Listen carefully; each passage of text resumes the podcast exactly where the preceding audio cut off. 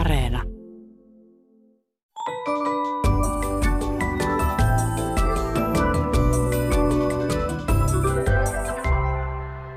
Hei, tämä on Aristoteleen kantapää, ohjelma kielen ja todellisuuden villiltä rajaseudulta, ja minä olen Pasi Heikura. Tänään pohdimme, miten meistä jokainen voi opettaa älylaitteittemme tekoälyä ymmärtämään meitä paremmin. Selvitämme, mikä on hulvaton, ja kysymme, voiko lumi peitota ihmisiä. Ihmisen perusluonteeseen kuuluu taipumus lajitella koko ajan kaikkea kokemaansa. Se on aivojen tapa järjestää kaaosta ja säästää aivojen energiaa. Banaani ei ole vihannes, vaan hedelmä. Tuo sieni on myrkyllinen, tämä taas on syötävä, ja niin edelleen.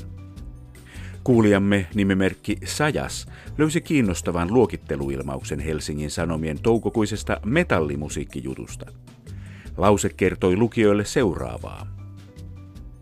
Tarkat genrerajat ovat metallissa usein häilyviä. Nimimerkki Sajas jäi miettimään metallimusiikin lajien rajoja. Metallimusiikki herättää minussa monenlaisia ajatuksia. Nyt sain yhden ajatuksen lisää, sillä häilyväinen tarkkarajaisuus lienee mitä haastavin tyylikeino. Tyylikeino tai ei, kirjoittajan näennäisen epäjohdonmukainen ilmaus on lopultakin varsin tosi. Metallimusiikkikin on taidetta, jonka perusolemukseen kuuluu jollain tavalla jäljitellä luontoa. Ja vaikka ihminen luokittelee ympäristössään kaikkea, luokitukset ovat kuitenkin ihmisen korvien välissä, eivät luonnossa. Niinpä tarkkoihin genrerajoihin kuuluu tietty häilyvyys. Tänä vuonna tuli täyteen tasan vuosikymmen siitä, kun Applen puhelinten ääniassistentti Siri julkistettiin. Nyt Sirit ja muut ääniassistentit ovat monelle jo arkipäivää ja koneita ohjataan sujuvasti ihmispuheella, ainakin jos ihmispuhe koostuu muutamista harvoista sanoista selkeästi lausuttuna. Muuten ääniassistentin vastaus meillä Suomessa on kohteliaan ilmeetön. En tainnut ymmärtää. Ihminen on aina miettinyt ja jopa haaveillut puhuvista koneista ja, mikä olennaista, koneista, jotka ymmärtävät, kun niille puhuu. Mutta vasta vuonna tuhatyhdeksänsataaviisikymmentäkaksi ensimmäinen tietokone saatiin ymmärtämään ihmisen puhetta amerikkalaisessa Bellin laboratoriossa. Koska tietokoneet olivat silloin laskemista varten, ei tämä yhden huoneen kokoinen tietokone nimeltään Audrey ymmärtänyt muuta kuin numeroita nollasta yhdeksään. Eikä niitäkään aivan varmasti, jos puhuja oli joku muu kuin apparaatin kehittäjä H K Davies. tuhatyhdeksänsataaseitsemänkymmentäluvulla Yhdysvaltain asevoimien tutkimusorganisaatiossa syntyi puheentunnistusohjelman tuloksena Harpy-niminen apparaatti, joka ymmärsi jo tuhat sanaa, eli jotakuinkin saman verran kuin kolmivuotias lapsi. Seuraavalla vuosikymmenellä mekaanisen puheentunnistuksen avuksi otettiin tilastollinen Markovin piilomalli, jonka venäläinen Andrei Markov oli kehittänyt tuhatyhdeksänsataaluvun alussa ja ala alkoi kehittyä ripeämmin. Kuluttajille suunnattujen puhetta tunnistavien assistenttien edelläkävijä Siri on Harpyn perillinen. Senkin taustalta löytyy Yhdysvaltain asevoimien tutkimusorganisaatio ja sen sekä S R I-instituutin vuonna kaksituhattakolme alkanut yhteinen CALO-projekti. CALO onkin latinaa ja tarkoittaa sotilaan palvelijaa. Puhuminen on helppo tapa kommunikoida tietokoneen kanssa, mutta onko se yhtään tarkempaa kuin kirjoittaminen tai ohjelmointi tietokonekielellä? Vaikka tietokoneissa on nykyään laskentatehoa kuin pienessä maakunnassa, kommunikointi niiden kanssa ei aina suju, ainakaan suomen kielellä. Tarvitaan muutakin kuin koneita. Tarvitaan mallia suomenkielisestä puheesta. Lahjoita puhetta-hanke tähtää tämän puutteen poistamiseen. Millaista kieltä tarvitaan koneiden äidinkielen opetukseen? Oppiko kone ymmärtämään puhetta sana sanalta? Lahjoita puhetta-hankkeen kielimies, Turun yliopiston dosentti Tommi Kurki kertoo. Lahjoita puhetta. Mitäs tämä nyt on? Me kaikki suomalaisethan tiedämme, että puhe on halpaa, niin kuin Raamatun saarnaajakin jo tiesi. Teothan ne tärkeämpiä ovat, joten miksi valtion kehitysyhtiö Vake Oy, Yleisradio ja Helsingin yliopisto nyt keräävät puhetta? Turun yliopiston dosentti Tommi Kurki. Niin, vaikeneminen on kai kultaa ja tässä yhteydessä voi kai ajatella niinkin, että tämän puheen lahjoittaminen on se varsinainen teko. Ja se, miksi tämmöiseen tekoon nyt sitten usutetaan, niin sillä pyritään siihen, että me saataisiin uusi, ehkä entistäkin edustavampi aineisto, jossa pääsisivät ääneen mahdollisimman monet erilaiset äänet, mikä on sitten omiaan kehittämään nimenomaan erilaisia puhesovelluksia. Jotta koneet ymmärtäisivät erilaisia tapoja puhua, niin tarvitaan paljon ääntä ja dataa. Siksi usutetaan nyt hommiin. Puhetta lahjoitetaan siis, jotta saataisiin koneet, tietokoneet ymmärtämään ihmistä, suomalaisia.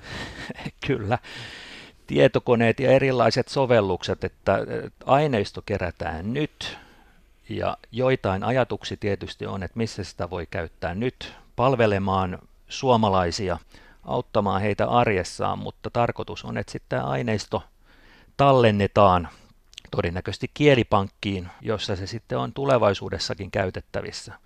Tällaisiahan on tällaisia vastaavanlaisia aineistoja jo entuudestaan, mutta ero on siinä, että tyypillisesti yliopistot, kun keräävät aineistoa, esimerkiksi itse olen ollut keräämässä useampaa puheaineistoa, niin siellä on aina käyttörajoitus, eli sitä ei saa käyttää kaupallisiin tarkoituksiin.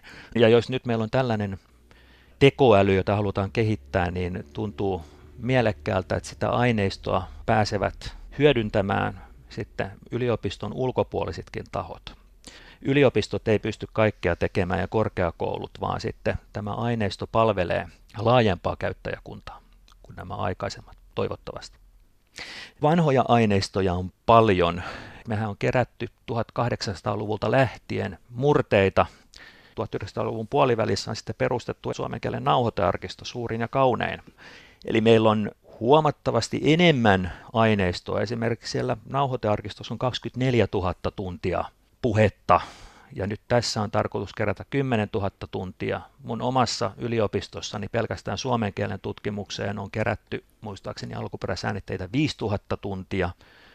Muissa yliopistoissa on sitten pienempiä, Oulussa kutakuinkin samankokoinen kuin Turussa, saattaa olla hieman suurempikin. Nämäkin periaatteessa kaikki olisi siis käytettävissä. Mutta tässä on juuri se, että me halutaan nyt uutta aineistoa, sellaista aineistoa, mitä voitaisiin hyödyntää laajemminkin. Ja se edustavuus on ehkä se tärkein asia, että me halutaan monipuolista aineistoa. Suomea ei itse asiassa puhu edes kukaan yksittäinen henkilö samalla tavalla aina, vaan puhutaan tilanteisesta vaihtelusta ja tarkkaan ottaen jokainen meistä meillä on oma yksilön kielemme. Ja jos yritetään mennä nyt koneen saappaisiin, niin koneelle on sitä helpompaa tulkita kieltä, mitä yhdenmukaisempaa ja samanlaista se on. Ja esimerkiksi suomen yleiskielisen puheen tunnistamiseen on kehitetty ihan hyviä sovelluksia, mutta se, että koneet, tekoäly ymmärtäisi kaikenlaista mahdollista suomenkielistä puhetta, niin siihen ei ole päästy eikä täysin päästä koskaan, mutta mitä enemmän meillä on dataa, niin sitä parempaan tulokseen päästään. Tiedettä ja taloutta edistetään tällä tavalla. Miten puhetta voi käytännössä lahjoittaa? Soitetaanko johonkin puhelimella vai pitääkö sitä nauhoittaa jotenkin, varata studioaikaa vai tuleeko joku nauhoittamaan nauhurin kanssa, kun ilmoittaa tänne hankkeelle osoitteensa Turun yliopiston dosentti Tommi Kurki? Tässä hankkeessa tarkoitus on, että ne, jotka ovat halukkaita lähtemään talkoisiin, niin voivat kirjautua sivustolla, joka on laadittu tätä varten. Eli voi osallistua omalta koneeltaan, omalla selaimella. Yksinkertaisesti on myös mahdollisuus ladata sovellus ja käyttää sitä. Kaikki tapahtuu omalta koneelta. Osoitehan on lahjoita puhetta piste fi. Mahdollisimman monipuolista puhetta yritetään saada talteen. Miten puhelahjoituksissa kannattaisi puhua? Mä ajattelisin niin, että ensisijaisesti en lähtisi tallentamaan sellaisia äänitekatkelmia, missä ikään kuin vetää jotain roolia tai esittää jotakin, vaan pyrkii puhumaan luonnollisella tavalla niin kuin tavallisestikin puhuisi. Mutta sitten tämä voi kääntää myös niin päin, että jos joku on saanut sen kaltaista palautetta, että puhut epäselvästi tai, tai turhan nopeasti, niin se ei tässä haittaa mitään, vaan on pikemminkin hyvä asia. Tarkoitus on, että nämä sovellukset palvelevat myös tällaisia puhujia, niin silloin on hyvä, jos siellä on puhujia, jotka heidän luonnollinen puhenopeutensa on erilainen. Tai jos jollakulla on puhevika, se ei haittaa mitään, tai on esimerkiksi ihan joku kitalakakihalkio tai muu, niin ei ole mitään syytä ujostella, vaan kaikki mahdollinen suomenkielinen puhe.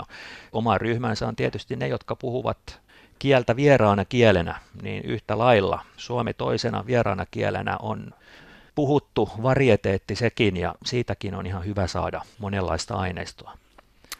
Onko tässä tavoitteena niin kuin saada näitä sanoja kiinni vai lauseita kiinni? Auttaisiko se, jos minä vaikka luen kielitoimiston sanakirjan ja urbaani sanakirjan sanat nauhalle? No se olisi parempi kuin ei mitään. Toki koneoppiminen ei tässä toimi niin, että opetettaisiin yksittäisiä sanoja, vaan oikeastaan kysehän on siitä, että puhe on virtaa, puhutaan puhevirrasta.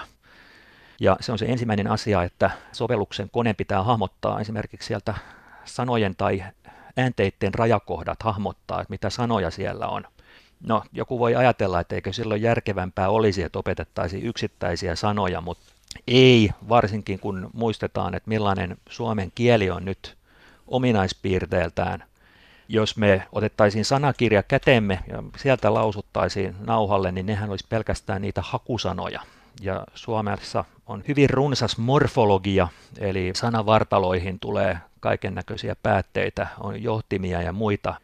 Eli se on Suomessakin, niin kuin monessa muussakin kielessä, järkevämpää, että ei lähdetä opettamaan sanoja, vaan nimenomaan se puhevirtamista sitten koneoppimisen keinoin vähitellen erilaisen treenausaineiston avulla vahvistetaan, ja kone oppii löytämään erilaisia, voisi sanoa, että sanamuotoja ja hahmoja ja lauseita, eli millaisia sanoja, lauseita ja äänteitä voi yhdistyä toisiinsa. Miten tekoäly näissä sitten oppii? Mikä se mekanismi on? Mitä tälle puheelle tapahtuu sen jälkeen, kun se on lahjoitettu Lahjoita puhetta -hankkeelle? Kuunteleeko joku sen ja purkaa tekstiksi niin, että koneelle voi opettaa, että tässä nyt sanottiin, että kävin eilen kaupassa, dosentti Tommi Kurki? Sen jälkeen, kun henkilö on tallentanut puhettaan, osa aineistosta transkriboidaan, eli kirjoitetaan tekstiksi, mutta vain pieni osa. Tässä käytetään siis koneoppimisen laskennallisia keinoja. Siitä aineistosta lasketaan piirteitä, jotka liittyy sen äänen, sen puhevirran taajuusspektriin. Esimerkiksi suomen vokaalit. Mä luulen, että moni suomalainen ajattelee niitä kirjaimina ja ajattelee, että on selvät erilliset kirjaimet, mutta käytännössä se, miten me tuotetaan ne, niiden keskinäinen suhde on jatkumonomainen. Ne on eri taajuisia, nämä eri vokaalit. Eli jos me saadaan yhdeltä puhujalta tietyt taajuudet, vaikka vokaalille A, niin ne samat taajuudet ei vastaa samaa vokaalia jollakin toisella puhujalla. Eli tästä taajuusspektristä lasketaan erinäköisiä piirteitä ja näiden pohjalta sitten opetetaan erilaisia tilastollisia malleja, joilla voidaan esimerkiksi tunnistaa mahdollisimman erilaisten puhujien puhetta. Et osa tästä puheaineistosta puretaan tekstiksi automaattisesti. Siihen on kieliteknologit kehittäneet jo sovelluksiaan pitkään, mutta sitten ainakin tämmöiset vaikeimmat kohdat on tarkastettava käsin. Toisaalta sitten tekstitystä tarvitaan siihen, että ne puhemallit oppivat tuottamaan tekstiä, ja toisaalta siihen sitten, että voidaan opettaa tilastollinen malli puhekieliselle lauseelle, jolla nyt tarkoitetaan sitä, että jos me verrataan karkeasti kirjoitettua kieltä ja puhuttua kieltä, ja varsinkin nyt yleiskieltä, tämmöistä normitettua kieltä, niin kielihän jäsentyy silloin tyypillisesti, voi sanoa, että perusyksikkö on virke ja lause, ja on tavallisesti selvät virke- ja lauserajat. Sen sijaan puheelle ominaista on aivan eri tavalla esimerkiksi toisto ja katkot ja korjaus, eli mä saatan aloittaa jostakin. Mulle tulee mieleeni toinen asia, jatkakin aivan jostain toista, eli puhe on rakenteeltaan täysin toisenlaista. Että tämmöiset alkeellisemmat puheohjatut sovellukset, joita on ollut jo jonkin aikaa, niin nehän on tyypillisesti sellaisia, että annetaan yksisanainen joku lyhyt komento tai muutaman sanan komento. Se on helpompaa sen takia, että sitä variaatiota ei ole niin paljon. Ja nimenomaan tämä variaatio halutaan ottaa nyt huomioon tässä mahdollisimman hyvin. Sen lisäksi sitten tästä voidaan tehdä vielä aivan niin kuin spesifiä kielen tutkimusta, murteen puhekielen tutkimuksen, mistä voidaan tarkastella sitten vaikka, miten sanoja yhdistetään toisiinsa tai mitä tahansa. Tulee mieleen, että toimiiko ihmisenkin puheen oppiminen jollain lailla tämmöisellä tilastollisella todennäköisyydellä, kun lapsi opettelee puhumaan, niin eihän hän kuuntele sanoja. Eihän tiedä, että on olemassa sanoja. Hän kuulee vain erilaisia tämmöisiä äänijonoja, ja hän niitä sävyjä ja äänteitä analysoimalla varmaan tekee ihan samaa kuin nämä tilastolliset apparaatit. Joo, näinkin voi ajatella.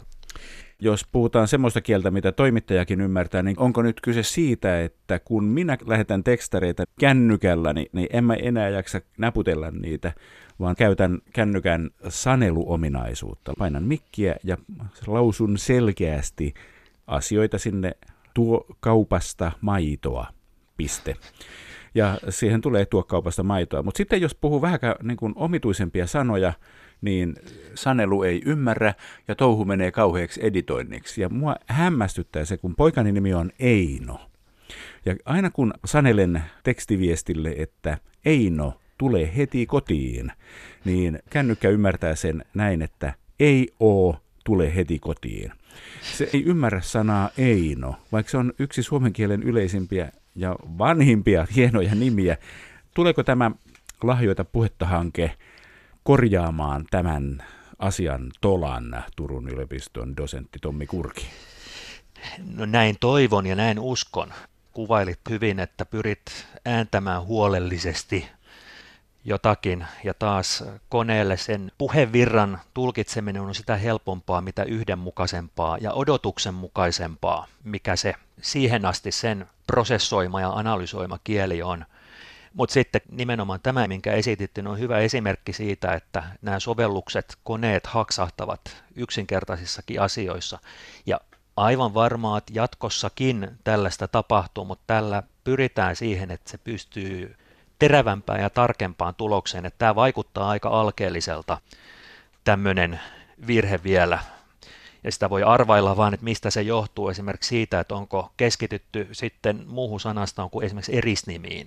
Ja toki esimerkiksi sitten nopeassa puhevirrassa taas esimerkiksi se painotus voi vaikuttaa siihen, että siinä on kieltosana ja sitten no perässä esimerkiksi, mutta mitä enemmän tätä dataa on, mitä enemmän siinä on variaatiota, sitä tarkempaa jälkeen päästään. Tässä on mukana valtion kehitysyhtiö Vake, joka tarjoaa tämän aineiston kaikenlaisille firmoille juuri tällaisten erilaisten äänisovellusten käyttöön. Tuleeko se auttamaan vaikkapa minua puhelimeni kanssa, vai onko jokaisella puhelinyhtiöllä, Applella, Samsungilla ja niin edelleen, oma kieltä tulkitseva tekoälymoottorinsa, vai mikä se olisi?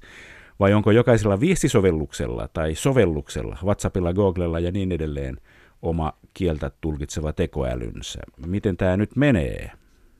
Jos ajattelee, että me eletään vapaassa markkinataloudessa ja on kilpailevia yhtiöitä, niin olisi aika epätodennäköistä, että niitä ei olisi kilpailevia eri versioita, että näin varmasti on. Suomen kieltä mä en sanoisi pieneksi kieleksi. Ei suomi ole kuitenkaan, sanotaan nyt viiden tai kymmenen puhutuimman kielen joukossa. Se on selvää, jos ajattelee näitä isoja yhtiöitä, niin he tietysti haluavat maksimoida voiton ja palvella mahdollisimman suuria käyttäjäryhmiä. Eli silloin on ymmärrettävää, että esimerkiksi englannin sovellusten kehittämiseen pistetään enemmän paukkuja kuin sanotaan Viron tai Suomen. Tuskin mikään näistä suurista jäteistä on valmis laittamaan aivan sellaisia panostuksia tämän suomenkielisen tekoälyn kehittämiseen kuin jokin suomalainen taho. Mä uskoisin, että nämä kaikki on sen tyyppisiä, että tuskin se aineisto, mitä tässä kerätään ja ne sovellukset, mitä tämän pohjalta tehdään, niin se ei saavuta mitään monopoliasemaa, mutta siihen tietysti pyritään, että tämä on se aineisto, jonka pohjalta pystytään saamaan ne kaikkein parhaiten suomalaisia hyödyttävät sovellukset.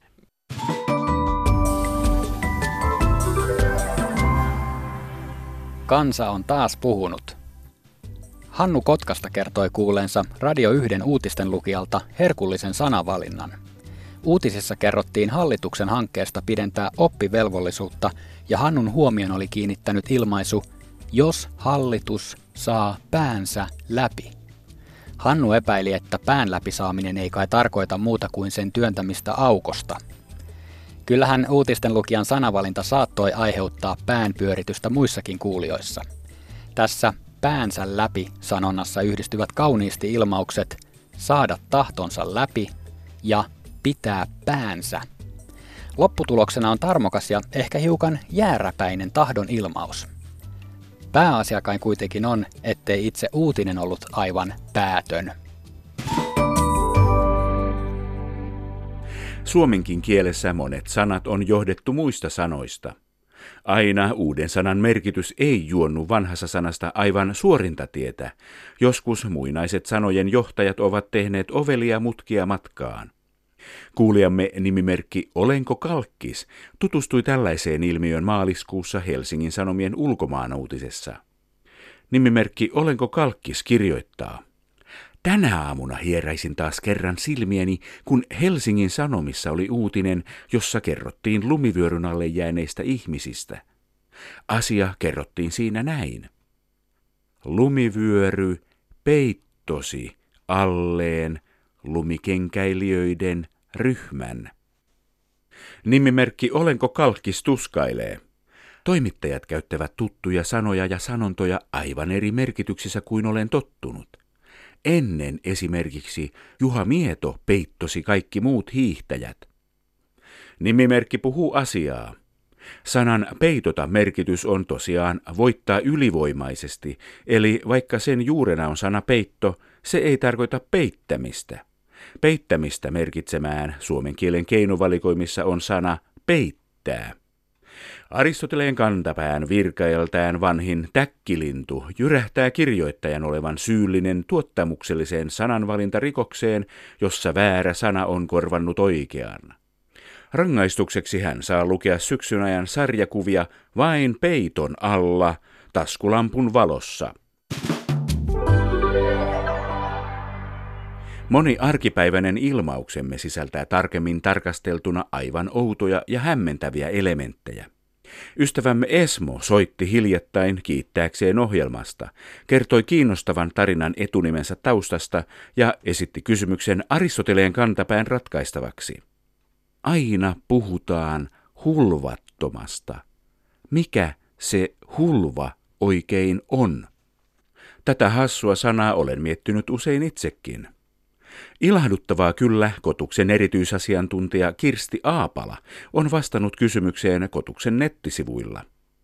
Hän kertoo siellä, että hulvaton kuuluu kuvailevaan sanueeseen, jonka muut jäsenet lienevät tuttuja lähinnä murteissa. Esimerkiksi hulvata merkitsee rynnätä, hulvehtia tulvia ja hulveellaan tarkoittaa sitä, että on tulvillaan. Pohjois-Satakunnan ja Pohjois-Hämeen murteissa hulvattomalla on muuten puhekieltä kielteisempi merkitys. Se tarkoittaa kunnotonta ja kelvotonta. Eli sanalle on ihan hulvallinen selitys. Tavataan taas viikon kuluttua. Jos silmäsi sattuu tai korvaasi särähtää jokin lause tai sana, ilmoita asiasta Aristoteleen kantapäälle sähköpostilla osoitteeseen aristoteles at yle piste fi tai lähetä viesti ohjelman Facebook-sivun kautta. Vastaanotin kuulemiin.